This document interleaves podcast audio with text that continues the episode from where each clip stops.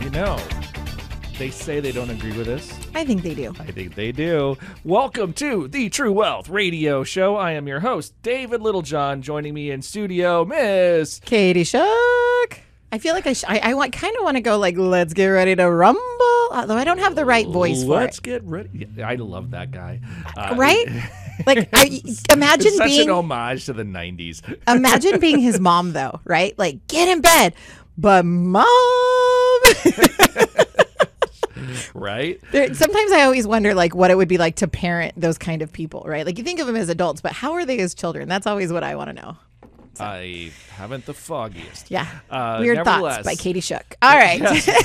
not, not deep thoughts, weird Weird thoughts. thoughts. okay, call them like we see them, folks. So, welcome. uh, for those of you that are joining for one of the first times, uh, I will let you know we've got a bunch of podcasts in the books. If you want to check them out, you go to littlejohnfs.com and look for the True Wealth Radio Show. Uh, also available on iTunes and a number of other places Including our website. Including our website.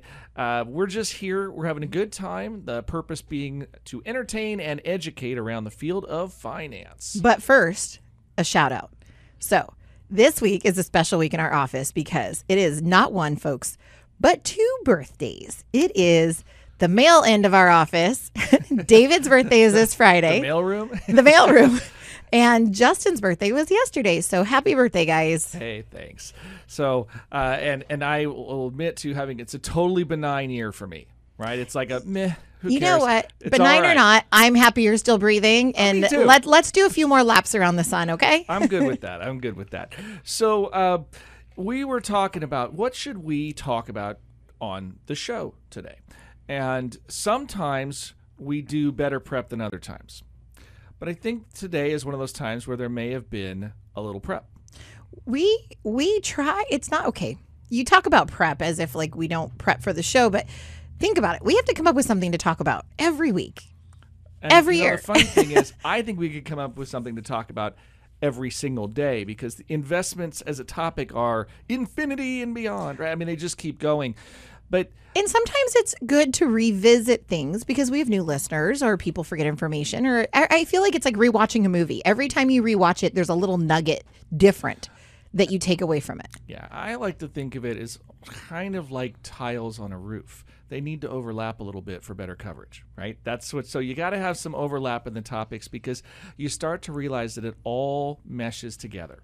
And i'm the one with weird thoughts tiles on a roof Tiles were you roof. looking at roof tiles recently Nope, but you know that's how they work. They overlap, and that's why they work as a as a unit, right? An All right. individual roof tile is pretty useless, but pile it together with all of its friends. keeps out all the weather it's awesome go. So all right So as we thatch together your financial knowledge, Katie and I had this thought that one of the things. So it's back to school. right And I, I was saying, well, you know, maybe we need to go back to basics.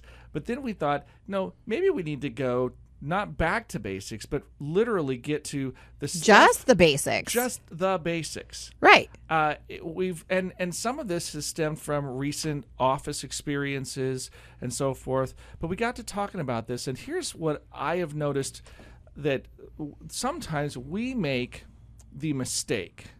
I make the mistake of assumption, right? I assume that either our listeners or our clients get what I'm talking about.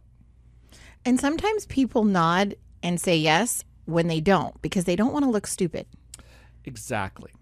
We have probably all been there at some point or another, Right. where somebody, oh, you know what I mean, right? And you kind of like, go, "Yeah, sure, yeah, and, sure." And really, it's like I kind of know what you mean, but there's a whole bunch of gray area in there, and I'm not going to become an expert, and you're not going to challenge me on it. So onward and upward, right? Right. here's the the issue is I and I think it really it boils down to something this simple.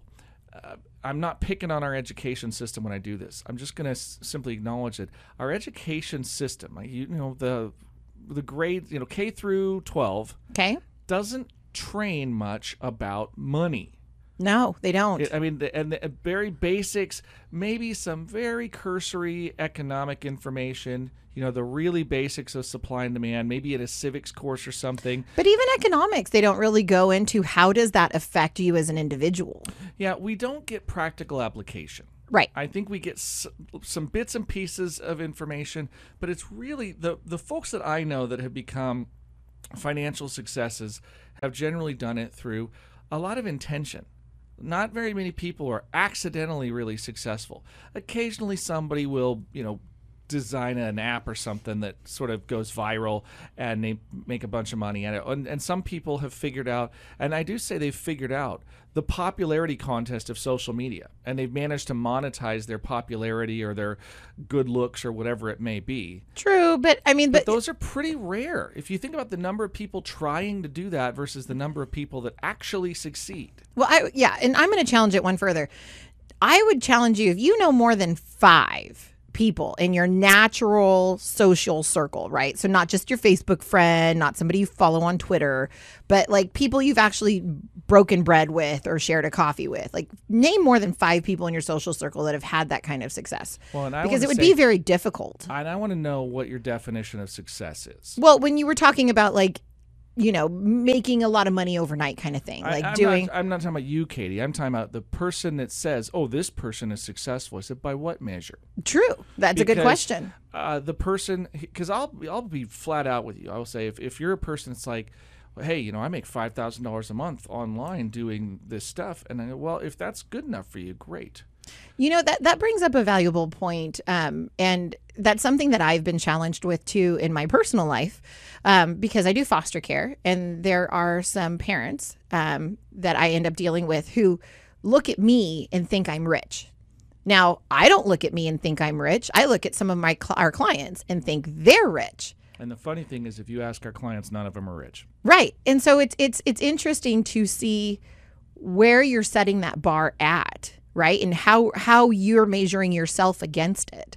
Um, because it's a moving bar. Right? Like a lot, I think a lot of times in life when we set out maybe in our 20s we think, "Oh, if we can make this much money, you know, we'll be successful." And then hopefully, you know, you get to a point in your life where maybe you pass it. And then you're like, "Oh, but if I can make this much." Like it seems like the bar just keeps moving higher and higher. I don't know that there is a level that you're like, oh, I made it. Like, Well- I mean, do you ever feel like, oh, I made it? There, so there's a level. I mean, there is, and, and we could get into it, but that's not the point of today's show. Nope. Today we're going to talk about the basics. the basics here are the things that when we when we're trying to figure out how uh, the, the point is that, that we don't get the basics we don't get the basics in school and uh, folks tend to chase after things but uh, my whole point was that people do this intentionally right even the folks that make uh, uh, kind of a meager living online they're still doing it on purpose right and the instagram star the influencer i mean there's they're doing a lot of things to With intentionality. yeah, it's it, it doesn't happen by accident. It's not like, oh, I'm just living my life with my phone here and taking a few pictures and I just get paid. It's like, no, no, that is a very curated lifestyle and there's a lot of work that goes into trying to make uh, an online living. That sounds like reality television, which is not grounded in reality. Exactly. Fair So- enough. So when I'm talking about the basics, I'm talking about things like how does somebody get started? how does, so that is a good question. That is a frequently asked question that we have in our office. Mm-hmm. So, how do we get started? So, uh, uh, but there's more than more than that because I mean, here's a, few questions I want to talk about. Today. You know, how do I get started? Okay. and then not like hey here's the theory i mean like mechanically what are the steps i take to get started right. uh What do I do once I'm started? yeah uh where do i find good information right that's a tricky one how do i get good advice where do i go uh some of the some of it is what should i invest in Yeah, I like that one. Okay, that's a toughie. What should I invest in? Uh, some of it is the the question behind how do I how do I become rich? And again, how, how do you define rich? Right. Okay. So these are all, I think, big picture questions that people try to figure out, and then uh, probably one that you don't even realize that you should ask is, uh, how should I handle taxes? Hmm, that's a good one. Okay, people don't even realize that that's a question that they need to be thinking about at times. Uh, and then some of it, you know, we talk about things like setting a budget, but where do the numbers come from? Oh, there And you go. And then maybe one of my favorites, and we can we can try to work toward this. This is a lot. I don't think we'll get it all in today, but I don't think so either. some of it is what are some of the mistakes that people often make because they think one thing but it isn't so. Ah, okay. That's a good one. All right. So when we make assumptions that are that, that create other problems. Okay. So so we got a whole list there. And I think the very first one is how do I get started? How do I get started? So the, the mechanics of it all. Right. And this one, I will draw a really simple analogy here. How do you open a bank account? You walk into a bank and talk to a person. Sure. Or you can go online and fill out the application yourself. It starts with an application, Uh huh. okay, and paperwork and Uh money to put in it. huh. Thank you for the sounds over there. This I is what happens when we don't have a soundboard. this is uh, color commentary by David. uh, uh, so. I feel like you're leading the witness, but I'm not quite getting there. What No, you're- answer are you you're- you're- looking so for? It's all of these parts, and there's a there's a core theme to all of it. How do we get started?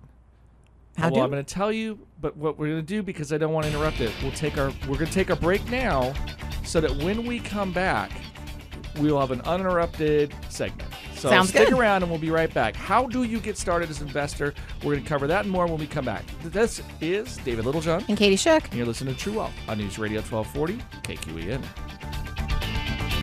All right. So we were talking about how we get started. That's right.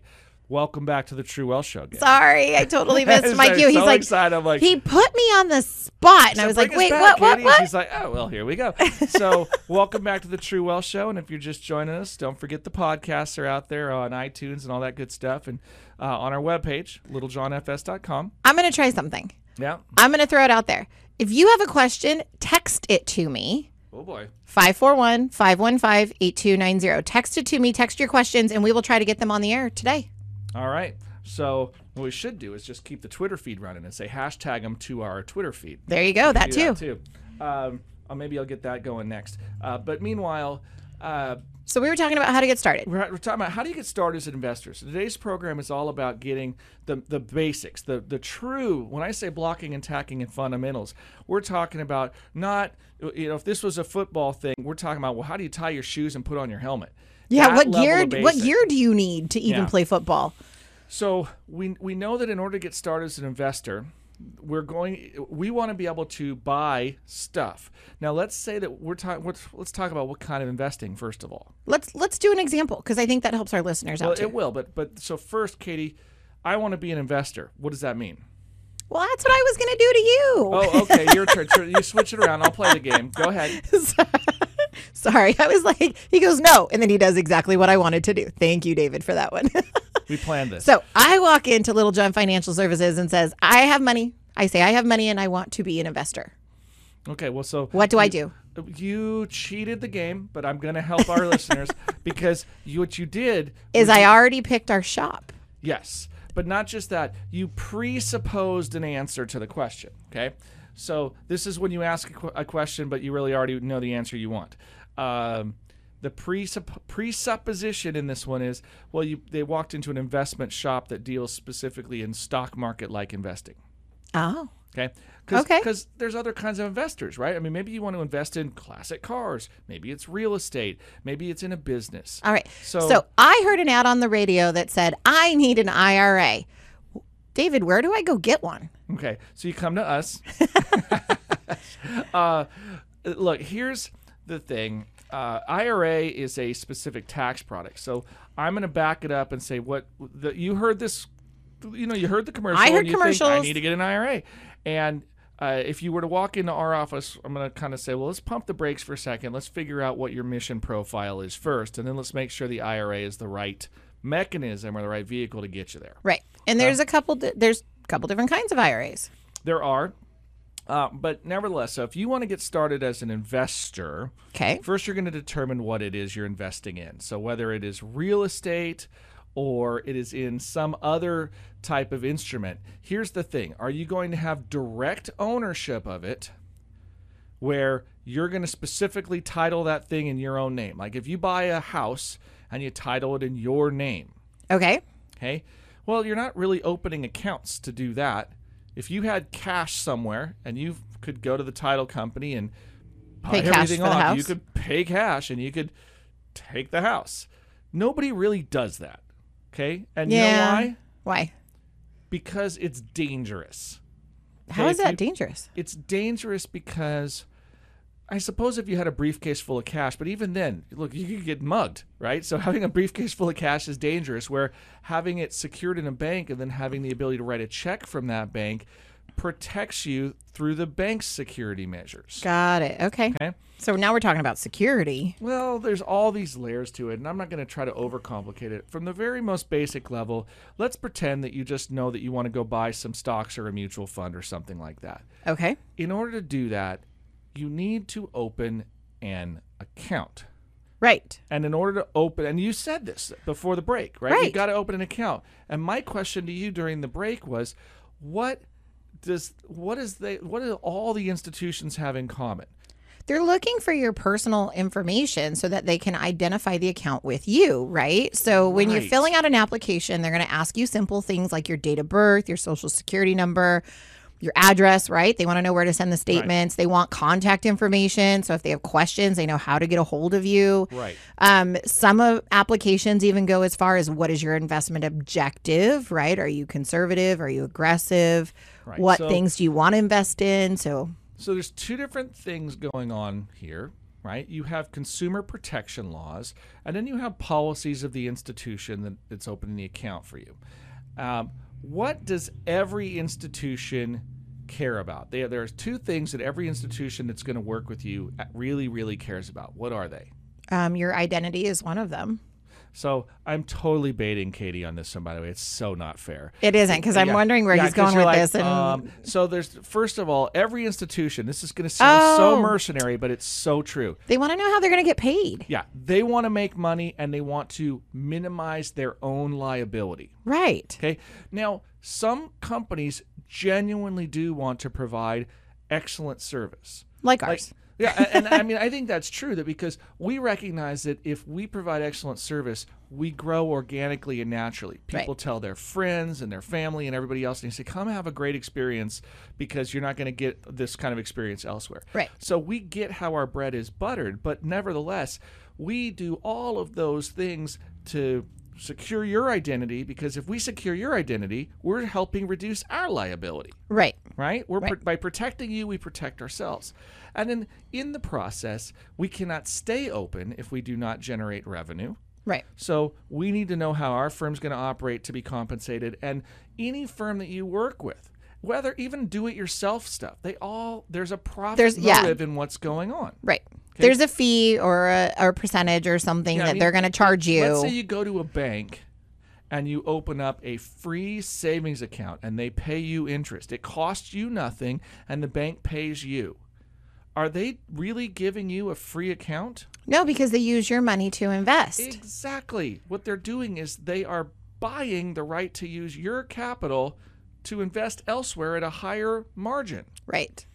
And they've even done certain things like attach certain rules. So the only way you get it free is like if you have automatic deposits or something weird yeah, in the system. There's all So- kinds of things, and now you're getting we're we are in the weeds, and I'm sorry. The issue is the business model underneath the motivation. But we don't need to talk about that for basics. We just need to know that for the basics, you have to open an account wherever it is you go. Whether it's a checking account, you got to open the account. If it's an investment account, if you want to buy mutual funds, you get one of two ways to do it, right? You go to the mutual fund company. Like I like to talk about Vanguard. Okay, uh, because Vanguard generally doesn't do advisory service. They, they probably do, but they have high investment limits and so forth. But you could go open a Vanguard account and Right. buy a mutual fund Straight from Vanguard. and give Vanguard your money, and they will put it in an account with your name on it, and they will they'll send ch- you statements, and the statements will have your name and address on it, and then up in the corner it will have the logo from Vanguard. Right. Because Vanguard is you're directly doing business with them. And they will charge you to do so. Now, let's say instead you want to be able to buy from both Vanguard and Fidelity. And you don't want to get statements from Vanguard and Fidelity. You just want to get one statement. You want one statement. so then you need to find a shop that can buy from both. So, yeah, and that's where you could use, I'll use um, uh, E Trade as an example. E Trade is one of these companies that is a low cost provider for do it yourselfers. Okay. So you can go online, open an account with E Trade online, and once they've gone through all the documentation steps, now you've got an E Trade account. Right. Now we're, we're talking about um, we were talking about just the basics, and I realized that. But um, and we had listed off in the very first segment mistakes that people often make. Right as you're talking about opening these accounts, something that happens. I don't know how frequently, but something that happens, and it's come across our desk a couple times, is people get the account open and they get the money in there, and then they get paralyzed by all the options and don't know what to do and never invest it. So the money just sits there in cash. in essence, that is one of the dangers, yes. And we'll go into some more of that. But I don't want to lose our listeners on this one point that if you wanted to buy from both Vanguard and Fidelity, you can do it through E-Trade because E-Trade is you're no longer doing business direct with Vanguard or Fidelity. You're just buying those units and then holding them in your E-Trade account. Right. Okay, so E-Trade sends you the statement now that tells you what you own because E-Trade is the record keeper, not the mutual fund company. Right. And then you can buy stocks and bonds and everything else, and you can pile them all in that account. So tho- those are legitimately the mechanical basics. Is you establish an account, you fund the account, meaning you transfer money from somewhere into that account. Then you use the money in the account to purchase the shares of the investments that you want to own. Right. And that is actually how it happens. Right. Now, from there, the complexities go to infinity and beyond yet again, because you can buy a mutual fund that has different share classes. It owns the same investments, but different share classes is different payment structures and different operating expense structures. That was something that I was unaware of as an investor and mm-hmm. didn't realize until I started working in this industry. And what happens is the share classes all have. So how do you identify a stock, right? If I wanted to buy AT&T stock, Okay. how do I identify AT&T?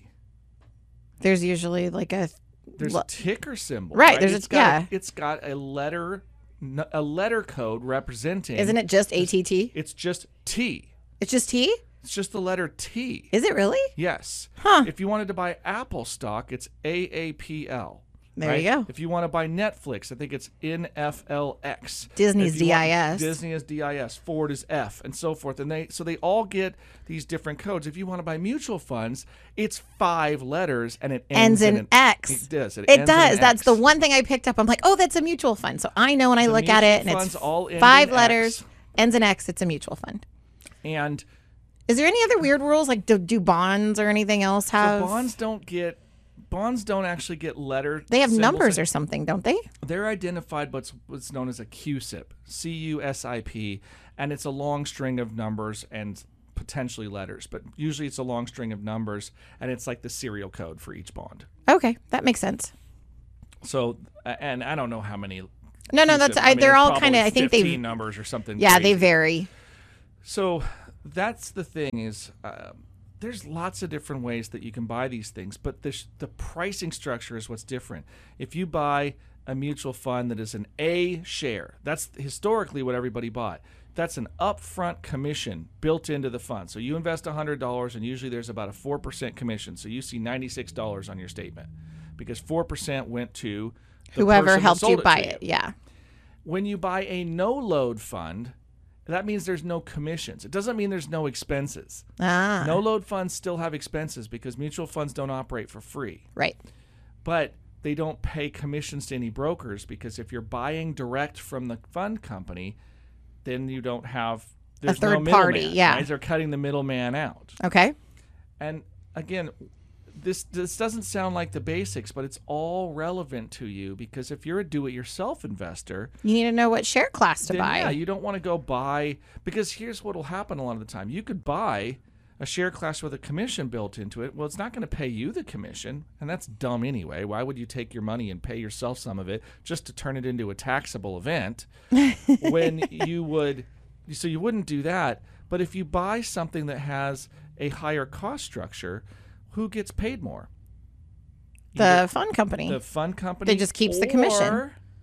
or- the advisor. or the custodian. ah, the person holding your money. You don't have an advisor as a do-it-yourself. you are Ah, your own so advisor. yeah, so the the person you open the account with just pockets the commission and says, "Thanks, bud, for that little Well, kickback." We sometimes they'll use it to reduce trading fees and things like that. But it's all it's going somewhere. And the different fee classes are all like letter ones, aren't they? Like weird stuff. Like there's A class, there's, isn't there A- like F? typically A, B, C, and then each company gets a little different from there. So A shares upfront commission, lower operating costs.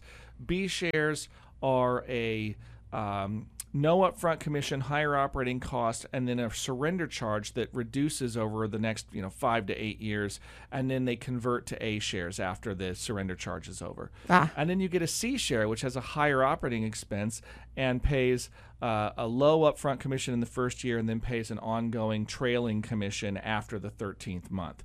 So these are all complex issues, right? right. And this is why I think investors, it takes a while to study this stuff to figure out how it works. It's like, well, why does it look like you know, go to go to Yahoo Finance, right? And put in the name of a mutual fund and you'll see like why is there like seven different names or seven different funds with the same name? Because And it's all the different ticker classes. symbols. Well, it's the same fund in terms of what's being purchased. It's the fee structure that's varied from each one. And it's I mean, I find it fascinating that there are all these different kind of fee structures. How come it's not more simplified? Because it was probably one way for a while and then there was different no, rules. There's actually very good reasons they all exist. Okay. Right? Institutional share classes are for people that are buying in large blocks, and so it's a bulk discount. You have retirement share classes that are designed to go into 401k plans, and they have different structures depending on the needs of each 401k plan and how big the plan is and how the plan is structured. Okay. So uh, they they have different roles. They're not arbitrary. They are designed to silo into the different rule sets for the different product offerings that are available in the landscape. Got You can it. see how again layer upon layer upon layer. Right? It's not just it's not as simple as it sounds all the Right. time. And what drives all of these layers? That's a great question. Regulation does. I mean, Yeah. regulation absolutely drives the share structures because that's how the industry responds. If you're told, well, you cannot charge any kind of commissions in a retirement plan, but you can have service fees. So, okay, well, then let's create a share class that has no upfront commissions, but it has a Service residual fee. service fee. And, you know, we'll structure the service fee in order to augment the cost of providing the plan to the employee group, right? Or whatever it may Yeah, be right. then they create a share class specifically to pay out that way and they build the prospectus around it to make the rules so that it plays that way Yeah.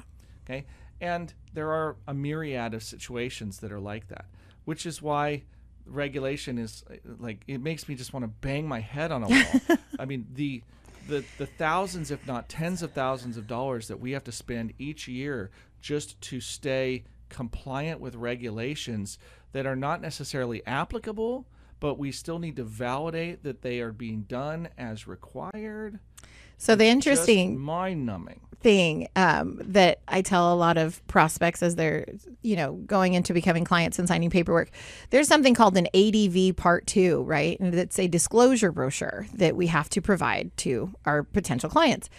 And I kind of always make a joke that I think it's funny they call it a brochure because ours is like 28 pages long now.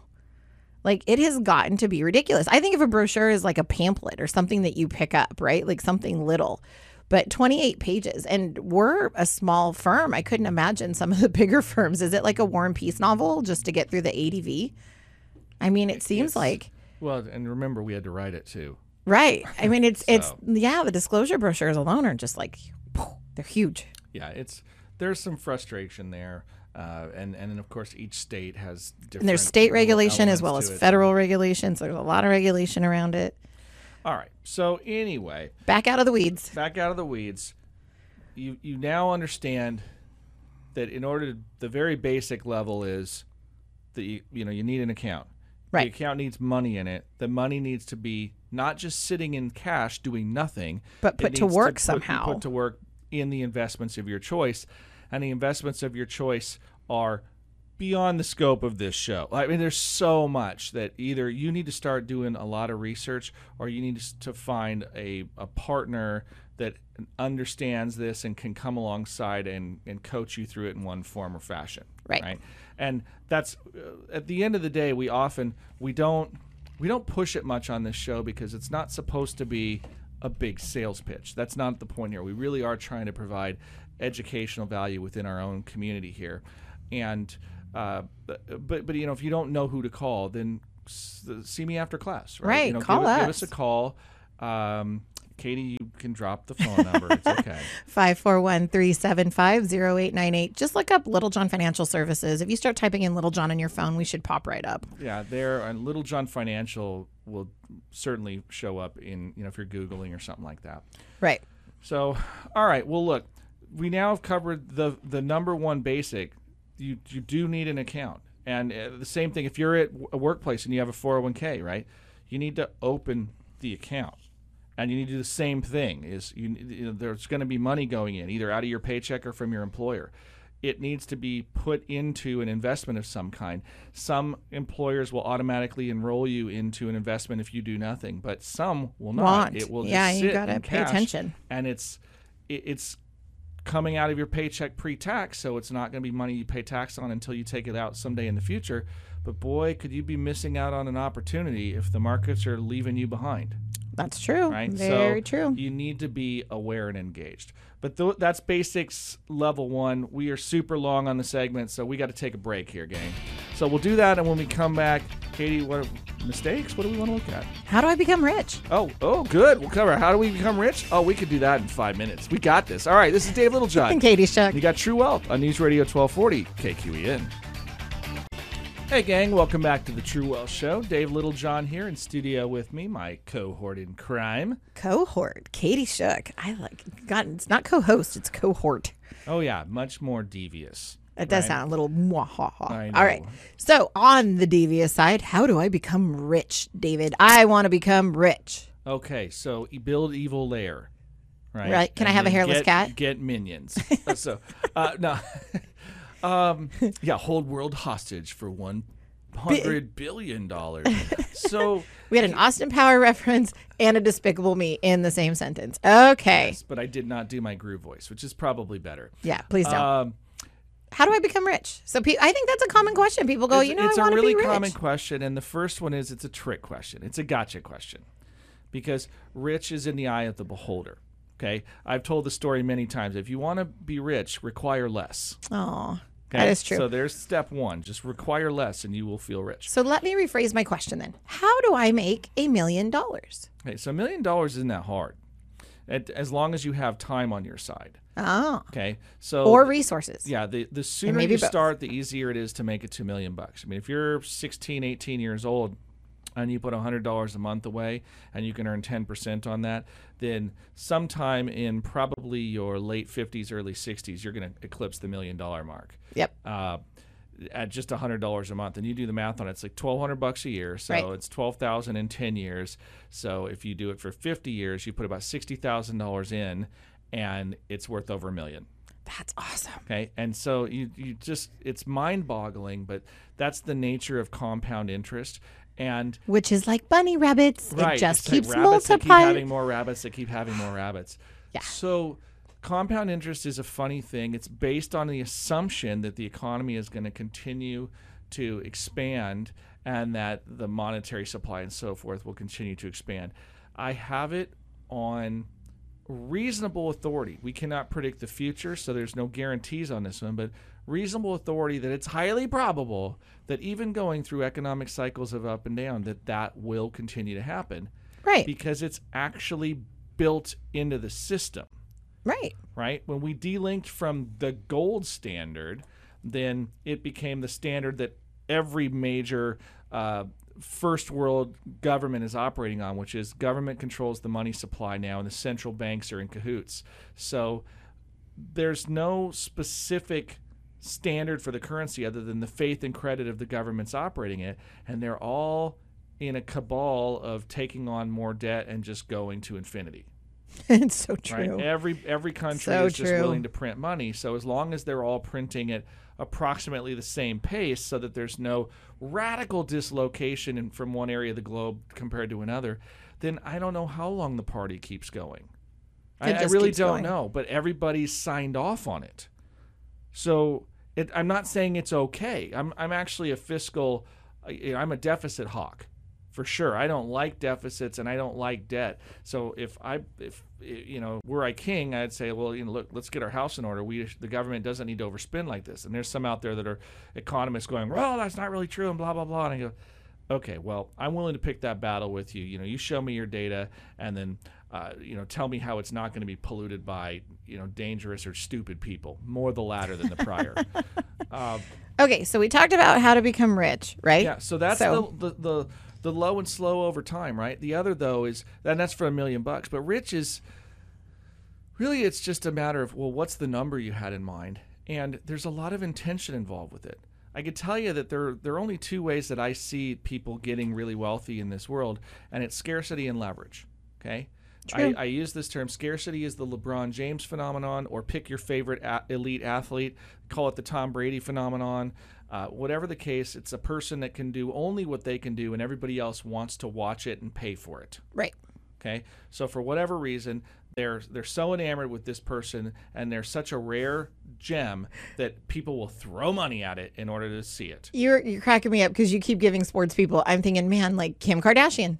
Sure. I still don't even get what she does. Same story. Kim Tons of money. Kardashian's just like her job is to be pretty and date other famous people, and that show up places. I, am not even sure what her job is. Yeah. Well, and you know, social media influencer at the uber nth degree. Right. So, yeah. That, uh, that's but, it. So that's the job there. Kylie Jenner did the same thing. There's you can think of people like that. All right, so let's just suppose that our listener is not the Kim Kardashian of Roseburg. Right. So so leverage is the more likely. Okay? All right. And, and one of the other questions you brought up was how should I handle taxes? Should I be concerned about taxes? Yes, but you know what? You have to make money first to, to pay taxes. Oh, well, there you go. That's a good problem to have. Right? So the the question of how do I get rich comes before how do I navigate the taxes. I mean, if you want to be more efficient, look defer your taxes you know, defer them or minimize them. Okay, and that means you're going to shift into lower taxed types of assets or structures. So instead of paying income tax, if you're paying a higher rate and you can change it to a capital gain, capital gains are cheaper. There you go. Right? And if you can defer it to a later point in time where your tax rate will be lower, then defer it to later. There you go. If you can pay it now because the taxes in the future will be higher and you can and you won't have to pay them in the future. This is the example of a Roth IRA, by the way. I was gonna say, so he just gave that. an example of a traditional IRA and a Roth IRA in different situations that would match both. Right. So in either, which is why investment advice is unique because everybody's situation is completely yeah, different. It's, it's, so hard when, as advisors, you know, you hear our promo at the beginning of the show that says, "Oh, the opinions are not necessarily this, side or the other," and the other is, look, we can't call this personal advice. But what I can tell you is it is financial advice, and for you to get it personal, then you need to seek personal advice, right? So don't go run around taking this and saying, "Well, some radio guy said." Uh, that's the danger. I mean, it's like Dave Ramsey saying, "Go cut up your credit cards." I go, Uh, you know, you, it's hard to get in trouble for that, right? Because it's a consumer card. You make the choice. Okay, you brought him up first. I'm going to mention something though. Dave Ramsey even says he had to get rid of all of his investment licenses so that he stayed compliant. Because when he's saying things like get a Roth IRA, that is investment advice. It's true. And you can't give investment advice investment advice on the air yeah. and so he can't be licensed in securities right. the way we are so we don't and you'll you'll notice go listen to any podcast you want the only time i ever make guarantees are when it's like fall off a log stupid and you're an idiot if you don't do what i said and, and and it's like the guarantees are things like well you can't sue me for making that guarantee you know, like I can guarantee you, if you spend more than you make, you'll end up in a hole. Yeah. Okay. Well, that's not advice. That's just like, well, no, duh. so, Stating a fact. All right. But the become rich part, the, you know, the other option you're going to get is leverage. And what I mean by that one is either you can use other people's money to make your money go further, right? So, hey, I have $1,000, but I can use that $1,000 to borrow $10,000. Now my return on $10,000 after I pay everybody else back, but I keep the return means that my thousand dollars had more horsepower, essentially. Oh, there you go. Uh, and the other is to leverage people and talent. You know, I am an evil corporation. Okay, you know, Littlejohn Financial is an evil corporation, as we know because all corporations are evil. Snark, snark. and he's just kidding, folks. And so what happens is I have a team of people that we all leverage each other's times and talents. So you know, even today, while I am meeting with clients doing one thing, Katie is doing other things that support those client activities. I am leveraging her skills and talents to make us all more efficient. Right. It, it leveraged my time to be able to see twice as many people because Katie's helping with the back, probably more like, probably way better than that, but you know, Well, I'm leveraging the fact that my kids are in school and that I have free time to go earn a dollar. there you go. So I'm leveraging other people's time also. So that's how this stuff all fits together. And so, bottom line is, if you want to come become rich, you're gonna have to do it intentionally, and you're gonna also have to make trade-offs. Okay, there you go. And we, if folks want to hear more on that as a topic, we can do a whole show on it. But for now, because we had our first couple segments go long, we got to take our last break, and then we're going to come back and we'll see if we can't cover maybe one or two of the most common mistakes that we see. And if you can avoid those, boy, you can avoid some hurt. So stick around. We'll be right back. This is David Littlejohn. And Katie Shook. You got True Wealth on News Radio 1240 KQEN. All right, Katie, home stretch. All right, common mistakes. Common mistakes, folks. And remember, catch the rest of the show on podcast, but we're doing back to basics today. And one of the last things we wanted to wrap the show with was some of the mistakes that we see investors make most frequently. Uh, one of the investment mistakes that I see a lot is people will just sign something Without knowing what they're signing. yeah, they don't really understand what they're signing. They just kind of do it. And in particular, I've seen folks that buy either insurance products or products that have surrender charges. And then later on, they want to go sell the thing that they bought and they realize that they're wearing golden handcuffs. Yeah, it costs them a lot to get out of it, oh, and then they're if like, you sell it, uh, you pay a penalty. And you went, well, I didn't know about that. Right. Or wait a minute, if I sell it, I have to pay a bunch of taxes. Uh huh. So when we were prepping up for the show, you brought up one that was interesting, right? When people go, "Oh, I need to open an IRA," and they open a new IRA every single year. I know this one. I used to see this a lot in my days when I was a bank man. I was program manager at a bank, so I was an investment guy in a bank. And folks would come in and they say, "Well, I need an IRA," and I, you look at them, it's like, "You have five IRAs. What are you doing?" And they're like, "Oh, I thought I needed a new one every year." Right? And it's like, No. no, no, no. You can make contributions to your IRA Every year. and they're limited, right? You can only put so much in based on your age and your earned income. You know, like because if you don't earn enough income, you can't put in more than earned income. So that's another common mistake: people overfunding their account, right? Like they don't know what the account limits are for the year, and then they overfund them. And what happens if you put in too much money? Yeah, you Into your IRA. back out, and there can be even penalties associated with it if you're Right. not careful. Another thing too is if you don't qualify, like for a Roth IRA, if you make too much money, you could potentially not be eligible for a Roth IRA. Right. So- so there are plenty of little goofy things, but the common ones that we see are uh, yeah, Opening multiple accounts is one. one of them that we'll see, especially for employer-sponsored retirement plans, is they put money into a plan but they never invest it. Right, it's in So cash like- for it's years. like having another checking account, but you, you know what's the point of that? Because the interest right now is point oh nothing, so you're not getting paid. You're not even it. earning like keeping up with inflation. Yeah, Like yeah. So and that's one thing I'm I'm pleased to say that when we manage, when we are the advisor on the account, sometimes we're not. We have some 401k plans that we advise the plan, but not the participants. Right? We educate the participants, but we don't get to do the investing on behalf of the participant. They Right. do it on themselves. Right. And they're the ones they'll forget. Right? And we're calling them, going, "Hey, you need to do this out of the other," but they just don't take action. But, when we are the advisor. We check that stuff. We'll grade your homework and make sure it gets done. Well, and I believe from our firm too that um, anytime we've picked up a plan that you hopefully coach. I'm hoping that you do, and I've seen you do it, that you coach the trustee or the main person on the plan and say, look, we need to set these things in motion to help the participant yeah, we along. a like, lot of stuff so that they don't fall into a trap unintentionally. Right. And so I thank you. That's kind of where I was going with it. So thank you for, for doing that. What are some other common mistakes that you've seen? Uh, you know, one of the, some of the things that I see, uh, they're they're uh, they're kind of bad tax moves. Like folks will uh, they'll cash out a retirement plan not thinking about it, and uh, then they'll realize there's a tax penalty when they could have been really close.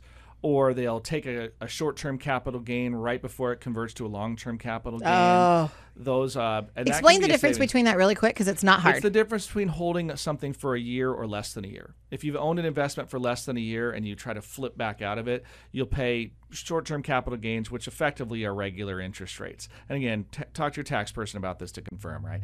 But uh, Versus otherwise, long-term capital long-term gains, which is gains less. is typically a preferred rate unless you're in a super low tax bracket, and it may be the same.